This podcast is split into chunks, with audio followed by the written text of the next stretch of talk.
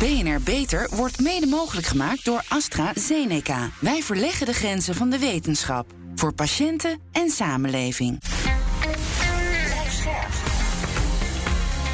BNR Nieuwsradio. Beter. Harmke Pijpers. Het ministerie van Onderwijs, Cultuur en Wetenschap heeft een groep van Nederlandse hersenwetenschappers 21,9 miljoen gegeven om onze hersenen beter in kaart te brengen. Ze gaan onderzoeken hoe de hersenen onze spraak, bewegingen en gedachten aansturen en hoe mensen met ernstige hersenproblemen kunnen worden geholpen. Een van de manieren om dat te doen is via implantaten in de hersenen die stroomstootjes geven. Dat klinkt als science fiction, maar voor mensen met epilepsie, Parkinson, heftige depressie is dit een gangbare behandeling. Implantaten kunnen ook gebruikt worden om de hersenen uit te lezen, zodat mensen met het zogeheten locked-in syndroom weer kunnen communiceren. Bij mij aan tafel filosoof en psychiater bij het Amsterdam Universitair Medisch Centrum Damian Denies. Hij behandelt psychiatrisch patiënten met deep brain stimulation.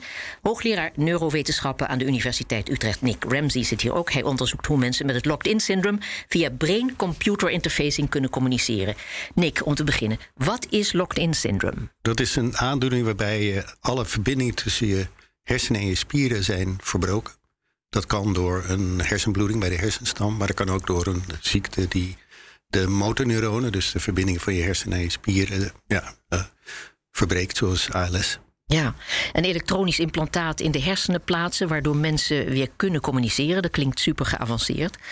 Maar laten we eerst een paar stappen terugzetten. Want wat weten we van de hersenen? Nick, uh, ik weinig. Als je ze zou vergelijken met een landkaart, hoe nauwkeurig is ons beeld van de hersenen dan op dit moment? Voor mij is dat dan een, uh, een verruiming van het inzicht. Ik weet niet of ik dat kan leveren, maar is, we weten heel weinig van de hersenen. En dat, dat, eigenlijk is dat omdat het gewoon ongelooflijk complex is. Er zitten 100 miljard kleine eenheden, cellen in. En dat is veel groter dan welke computer ook kunnen bedenken. Dus er is nog een weg te gaan, maar we kunnen wel al aardig wat dingen aflezen aan de hersenen. Ja, maar om te kunnen spreken moeten we gedachten omzetten in opdrachten aan ons lichaam. Weten we al hoe hersenen dat doen? Nee, maar we weten wel hoe het eruit ziet. Dus als je een, um, een woord wil vormen, bijvoorbeeld schoonmoeder. Um, ja, noem je ook wat. Daar noem ik wat. Maar dat wordt voorgekookt overal in de hersenen. We weten een beetje waar, maar niet helemaal. En op een gegeven moment moet dat omgezet worden in instructies voor je spierbewegingen. En ah, dat is op een heel specifiek deel van de hersenen waar wij ons op richten. En daar proberen we dus af te lezen wat de instructies naar de spieren. En bij mensen die uh, geen spierverbindingen meer hebben, proberen we dat door de computer te laten interpreteren en om te zetten in een computer uitgesproken wordt. Ja, jullie willen op de hersenscan zien welk woord iemand wil gaan zeggen. Iemand die het echt wil gaan zeggen. Als je alleen maar denkt aan het woord, dan zien we helemaal niks. Ja, ja. Maar eh, een computer kan die het verschil onderscheiden, ik noem maar wat tussen woorden als uh, hand en hond? Dat is een hele moeilijke en dat kun je wel voorstellen. Wat wij proberen te, wat we noemen decoderen, is de verzameling van spierbewegingen over tijd. Als je een woord uitspreekt, dan duurt dat misschien 100 milliseconden.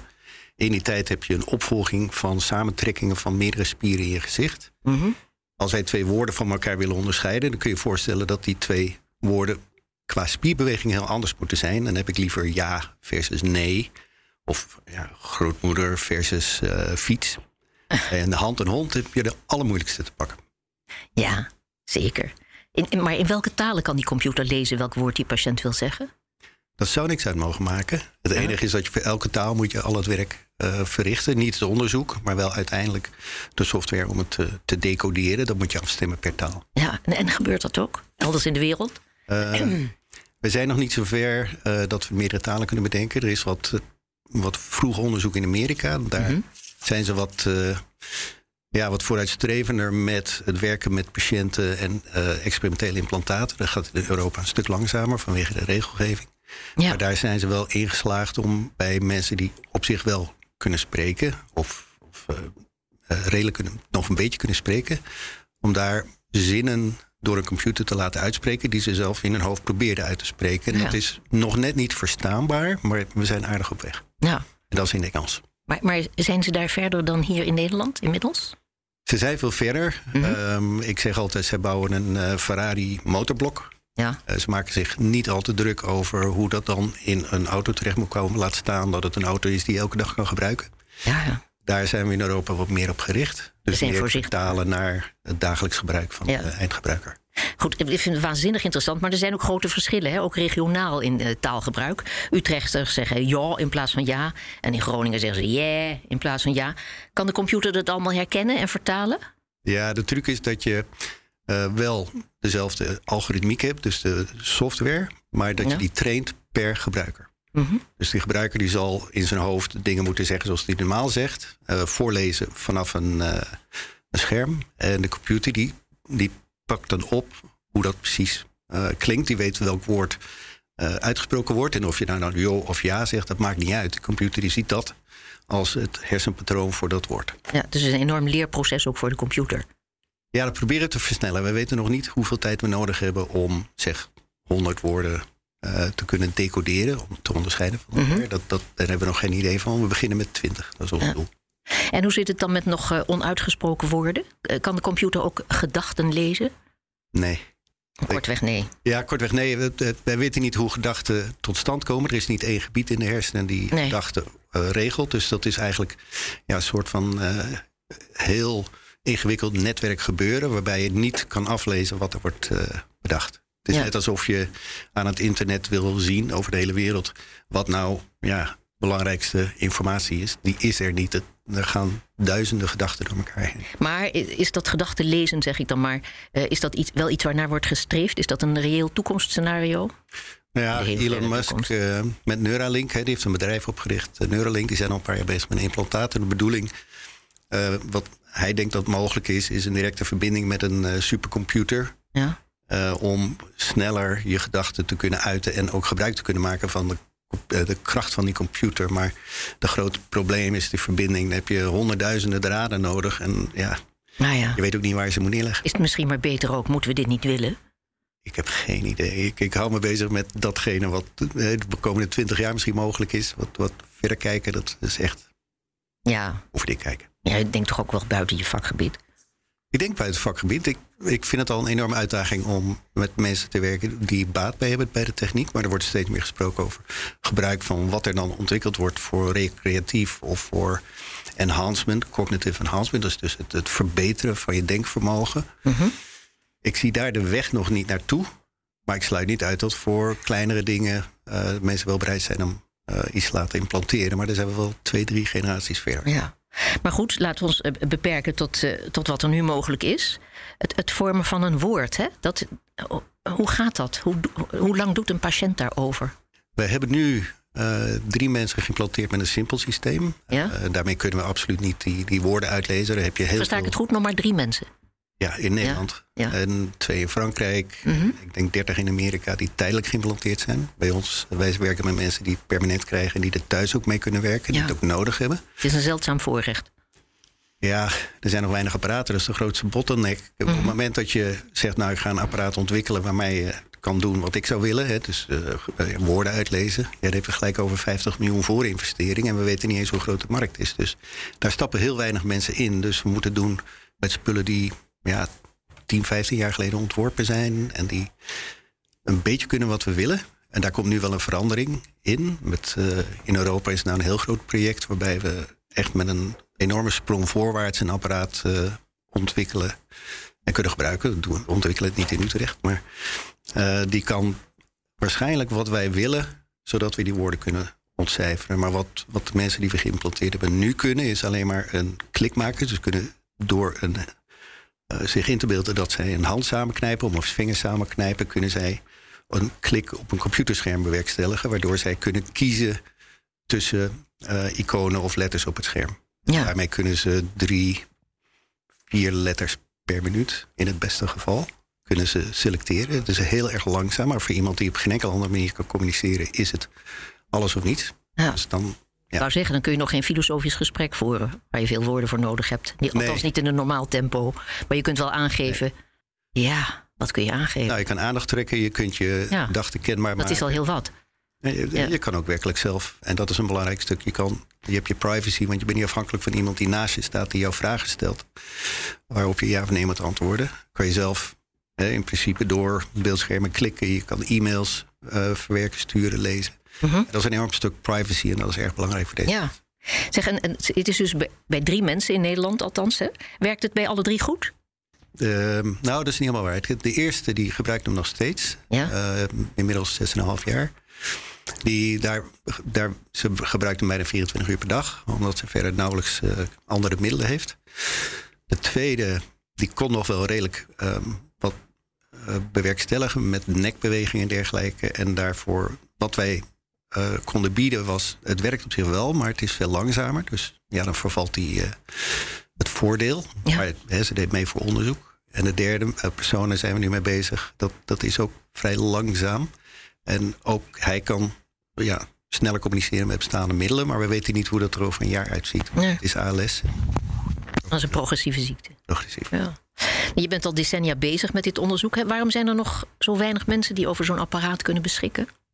Ja, dat is net wat ik zei. De, die apparaten worden niet gemaakt. Normaal als je iets maakt, dan verkeerde markt. En dan zeg je van nou, er zijn zoveel klanten. Dan kan het, kun je zoveel veroorloven voor de ontwikkeling van die apparaten. En omdat de markt nou heel erg onduidelijk is... en we weten niet hoeveel mensen met ALS ervoor kiezen... om zo'n apparaat te implanteren...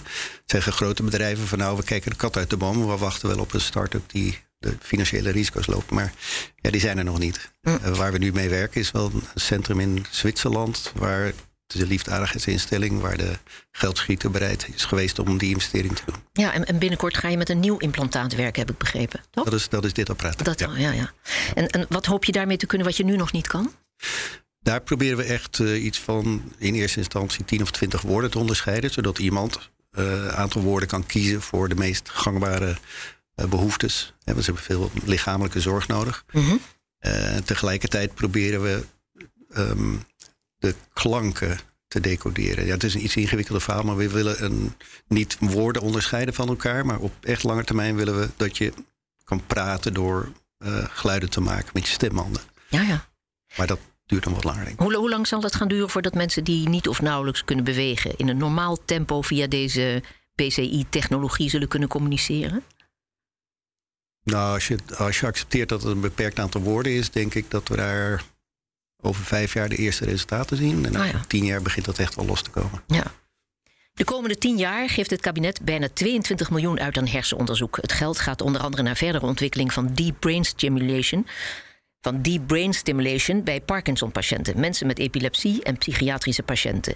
Waar Nick Ramsey de werking van de hersenen probeert te begrijpen om gedachten naar buiten te krijgen, gebruikt psychiater Damian Denies hersenimplantaten om de hersenen anders te laten werken, van buiten naar binnen dus. Hij doet onderzoek naar deep brain stimulation, waarbij de hersenen van psychiatrische patiënten worden gestimuleerd met elektro-impulsen. En deze techniek werd tot voor kort voornamelijk gebruikt voor behandelingen van Parkinson en epilepsie. Damian, hoe werd ontdekt dat uh, deep brain stimulation voor psychiatrische patiënten heilzaam zou kunnen zijn? Ja, dat werd ontdekt omdat men uh, al veel langer in uh, de geneeskunde elektroden gebruikt om lesies, eigenlijk schade aan de hersenen toe te brengen, door stukjes weefsel stuk te maken. Dus men brengt een elektrode aan, verhit die elektrode uh, met elektrische stroom tot die 70, 80 graden bereikt. Mm -hmm. En dan verdampt het hersenweefsel. En door het verdampen van het hersenweefsel onderbreek je bepaalde circuits. En die zijn dan heilzaam bij, heilzaam bij bepaalde psychische aandoeningen. En dat is kennis die al heel lang bestaat. Uh, en er kwam iemand op het idee om uh, ja, te zeggen... misschien moeten we niet die elektroden verhitten... maar gewoon kleine elektrische impulsen geven... en die elektroden in de hersenen laten. -hmm. Dan breng je geen schade toe. Maar dan ga je niet dus... Uh, structureel, maar functioneel door kleine impulsen de neuronen beïnvloeden en misschien op die manier hetzelfde effect bewerkstelligen. Zo is het een beetje begonnen. Ja, dus, dus elke patiënt krijgt een elektrode in de hersenen die stroomschokjes toedient. Uh, is die techniek enigszins vergelijkbaar met uh, de elektroshocks die in de jaren 70 aan psychiatrische patiënten werden gegeven? Wel, die wordt nog altijd gegeven, hè, Ja. die elektroshocks, maar dat is een heel ander Dus, principe. Eh, dan ga je aan de buitenkant inderdaad eh, met twee plaatjes eh, eh, ja, schoks toebrengen, met de bedoeling een epileptisch insult te creëren, omdat we weten dat na epilepsie mensen zich meestal eufoor voelen. En dat is ook de reden geweest waarom men mensen met depressie wilde behandelen met ECT. Nu is het uitgebreid. Maar wat wij doen is inderdaad door een neurochirurg de elektrode diep in de hersenen laten aanbrengen en dan heel gericht in het gebied waarvan we weten dat het iets te maken heeft met die aandoening, depressie, dwangstoornis, noem maar op. Daar kleine stroompjes toevoeren die dan dat circuit beïnvloeden. Ja, maar die brain stimulation was dus in feite een toevalstreffer, pure bijvangst. Uh, nee, omdat, zoals ik uh, daarnet zei, uh, die elektrode al gebruikt werd om lesies, dus -hmm. letsels aan te brengen. En dat weet men al sinds de jaren 40, 50, dat het aanbrengen van een gericht letsel, dat is functioneel wat wel later gebeurt, dat dat helpt bij ernstige dwangklachten, bij depressie. dus het is heel vaak uitgevoerd in de jaren 70. Uh, en het, is alleen de toepassing die iets veranderd is in de zin dat men de elektrode in de hersenen laat voor lange duur en verbindt met een batterij die dan met kleine stroomstootjes datzelfde effect teweegbrengt, maar dan op functionele manier. Ja, en voor welke aandoeningen werkt deep brain stimulation? Werkt het alleen voor mensen met een dwangneurose? Het is begonnen dus inderdaad met Parkinson, beweegstoornissen, uh, eind jaren 80. Uh, en dan eigenlijk heel snel is men de stap gaan maken naar de dwangstoornis. En dat komt omdat uh, mensen met Parkinson ook vaak dwangklachten hebben. Mm -hmm. Men zag dat die dwangklachten afnamen als je het gebied stimuleert dat te maken heeft met Parkinson. De STN is dat in dit geval. En ja, de, men dacht van oké, okay, we, we, kunnen hier dan een stapje maken naar de psychiatrie, van neurologie naar psychiatrie. En dwangstoornis was dus voor de hand liggend, als, omdat het als klacht uh, voorkomt bij Parkinson. En bij de dwangstoornis zag men dat de stemming verbetert. En toen heeft men de stap gemaakt naar depressie. En bij uh, de dwangstoornis zagen we dat mensen plotseling stopten met roken. En toen heeft men de stap gemaakt naar verslaving. Dus langzaamaan is het een beetje uitgebreid, afhankelijk van de resultaten die men zag bij mensen met psychische klachten. Maar zijn er psychiatrische patiënten voor wie dit beslist geen oplossing is? Ja, uiteraard. Er zijn uh, veel mensen voor wie het geen oplossing is. Die brain stimulation is heel invasief. Ja. Je hebt een neurochirurg nodig die twee gaatjes boort in de schedel. Dan gaat de elektrode erin onder begeleiding van een MRI-scan om te zien wat die precies terechtkomt. En dan heb je maanden nodig om dat goed af te stellen.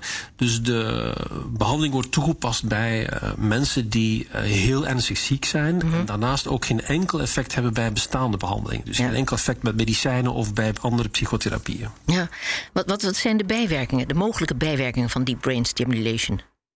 Wel, de bijwerkingen zijn uh, deels uh, het gevolg van de, van de chirurgische ingreep. Hè. Mensen kunnen, uh, ja, soms jeukt het aan de plaats, of voelen die elektroden zitten, of voelen de kabel zitten die verbindt met de batterij. Dus dat, dat zijn wat kleine bijwerkingen die vaak voorkomen en die te maken met de chirurgie. Mm -hmm. En dan heb je natuurlijk de bijwerking door de stimulatie. Als je uh, te hoog stimuleert, te veel stroom toevoert, dan zie je dat impulsiviteit vaak voorkomt, uh, hypomanie tot zelfs manie. Um, maar het voordeel van diepe hersenstimulatie is dat als die elektrode geïmplanteerd is, je van, buiten, van de buitenaf, aan de buitenkant, op elk moment die elektrode ook iets zachter kan zetten. Dus je kan uh, de behandeling aanpassen aan de werking en de bijwerking. Dus als er ja, ja. een bijwerking optreedt die te heftig is, dan zet je het gewoon wat zachter. Ja, en, en patiënten zijn ook in staat om, om dat te kiezen. Ze kunnen dat zelf doen? Nee, maar dat is een grote ethische discussie uiteraard. Vooralsnog ja. is het niet zo dat patiënten dat kunnen instellen. Um, sommigen willen dat heel graag, uh, maar er is uh, enige angst, omdat we ook weten dat mensen graag uh, die elektroden wat hoger zetten. Dat geeft een prettig gevoel. En men zou er dus afhankelijk vinden, kunnen van worden. Dus je kan het ook voorstellen als een soort van electrical addiction, een elektrische soort van verslaving. Dus men vindt het toch ingewikkeld om de patiënt zelf het kastje te laten besturen, om het zo te zeggen. Ja. In hoeverre is de techniek nog experimenteel te noemen als er al 100 patiënten hiermee zijn behandeld?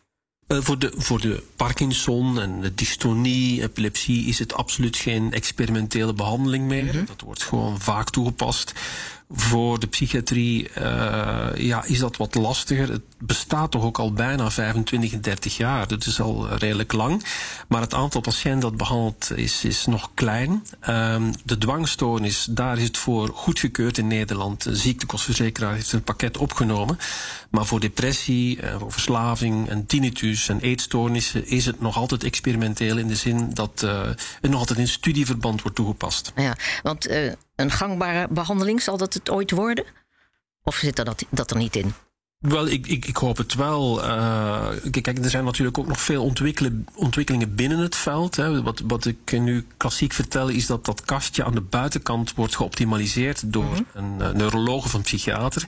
Maar wat wij nu uh, proberen te ontwikkelen is closed loop stimulation. Dat betekent dat, en dat lijkt een beetje op wat Nick Ramsey ook doet, dat wij met de elektrode proberen aan mindreading te doen, te lezen welke activiteit aanleiding geeft tot psychische klachten, tot depressie, tot compulsies obsessies. En dan gaat het kastje dat recorden, opnemen in de hersenen en zelf eigenlijk op basis van die opname die hersenactiviteit veranderen door die impulsen door te sturen. Zonder interventie van een klinicus, een neuroloog of een psychiater aan de buitenkant. Ja, hoe het ook zei, mensen kunnen dus behoorlijk veranderen na zo'n ingreep. Hè? Grotendeels ten goede, maar misschien niet altijd. Je kunt je afvragen of je mensen niet te ingrijpend verandert. Is, er is het nog wel dezelfde mens? Of is die vraag niet aan de orde omdat de nood zo hoog is? Ja, dus zeker aan de orde. Ook dat is een grote eh, discussie. We veranderen inderdaad mensen. Maar goed, die verandering is niet indrukwekkender dan iemand verandert uh, die normaal is en een ernstige depressie krijgt of een dwangstoornis krijgt. Nou ja. Dus mensen veranderen door hun ziekte en wij veranderen ze opnieuw uh, in een persoon zonder ziekte. Maar er zijn natuurlijk wel vragen in welke mate iemand nog een autonoom persoon is. Iemand nog een vrije wil heeft als iets in je hersenen zit wat je emoties beïnvloedt. Uh, dus die vragen zijn uh, van filosofische aard en ook heel, interessant. Uh, in welke mate is het nog menselijk? En wat is het, het verschil tussen iemand genezen en dus treatment in het Engels en enhancement, verbetering? Ja. Uh, wat Elon Musk probeert te doen is bijvoorbeeld mensen te verbeteren door ze meer geheugen te verschaffen. Nou, wij kunnen mensen verbeteren door ze continu gelukkig te maken. Ja. Dat zijn dus belangrijke ethische vragen. Harmke Pijpers. Dit jaar viert de Nederlandse Vereniging voor Psychiatrie haar 150-jarig bestaan. Dat is een club waar jij ook nog een tijd voorzitter van bent geweest, Damiaan. Aan de telefoon uh, hebben we Elnathan Prinsen. Nou las ik dat jij eh, vindt dat de psychiatrie te veel verschoven is van de geneeskunde naar de psychotherapie, zingeving, mentaal welzijn en leefstijl. Is dat je iets wat bittere samenvatting van 150 jaar psychiatrie of valt er toch nog wel iets te vieren met dit jubileum? Vraag je dat nu aan mij? Ja, aan Damian. Oh ja, sorry, want... Wat vraag je oh, ja, aan mij? Sorry. Ja, ja, ja. ja. Goed. Oké, ja. ik wist niet... Dat... Um, wel, uh, ik denk dat dit, dit, uh, dit zal ik niet gezegd hebben. Dus het is niet zo dat ik, de, dat ik vind dat er te veel psychotherapie is. Waar ik mij zorgen om maak, is dat binnen het huidige bestel... met beperkte financiële mogelijkheden... Uh, mensen die ernstig ziek zijn buiten de boot vallen... omdat het GGZ-bestel eigenlijk net iets te veel mensen behandelt met lichte klachten. Dat is wat ik steeds probeer te zeggen. Maar uh, vaak hebben mensen daar andere ideeën bij. Ja. Jij hebt in 2019 het voorzitterstokje overgegeven aan Elnathan Prinsen. En hij is aan de telefoon. Uh, Elnathan, kijk je er net zo naar als Damian? Nou, ik denk dat het heel goed is als mentale gezondheid ook onderdeel is van de, van de leefstijl. Hè? Net als dat fysieke gezondheid dat is. Alleen lang niet alles wat mentale gezondheid aangaat, is natuurlijk ook iets van de psychiater. Ja. En daarin, wij, wij, bestaan dit jaar 150 jaar. En daarin zie je dus ook gewoon golfbeweging in de geschiedenis. Met een psychiatrie die heel biologisch georiënteerd is. Een psychiatrie die in periodes heel psychotherapeutisch georiënteerd was. Of juist heel sociaal. En ik denk dat we na 150 jaar vooral moeten constateren dat het een, een biopsychosociale complexiteit is. En dat de psychiater daar ook een grote rol in heeft. Ja, jij neemt morgen. Ja? Jij neemt morgen afscheid van het voorzitterschap. Wat hoop je dat jouw nalatenschap is voor de psychiatrie in Nederland? Nou, wat ik vooral hoop is dat er uh, veel meer verbinding is gekomen, zowel binnen de eigen beroepsgroep als ook met andere disciplines in het bredere veld. Ja, en heb je spannende nieuwe plannen? Uh, nou, ik word over een maand bestuurder van de grootste GGZ-instelling van Nederland, dus dat vind ik best wel spannend. Ja, Zeker. Dankjewel, Elnathan Prins. En veel succes met je nieuwe baan. En dank ook Damian Denies en Nick Ramsey. En tot zover deze uitzending van BNR Beter. Wil je op de hoogte blijven van de nieuwste technieken in de zorg? Abonneer je dan op de podcast van BNR Beter via je favoriete podcastplatform. We zijn ook op Twitter te vinden onder BNR Beter. Heb je tips voor ons? Laat het ons weten. Ik ben Harmke Pijpers. Graag tot een volgend spreekuur.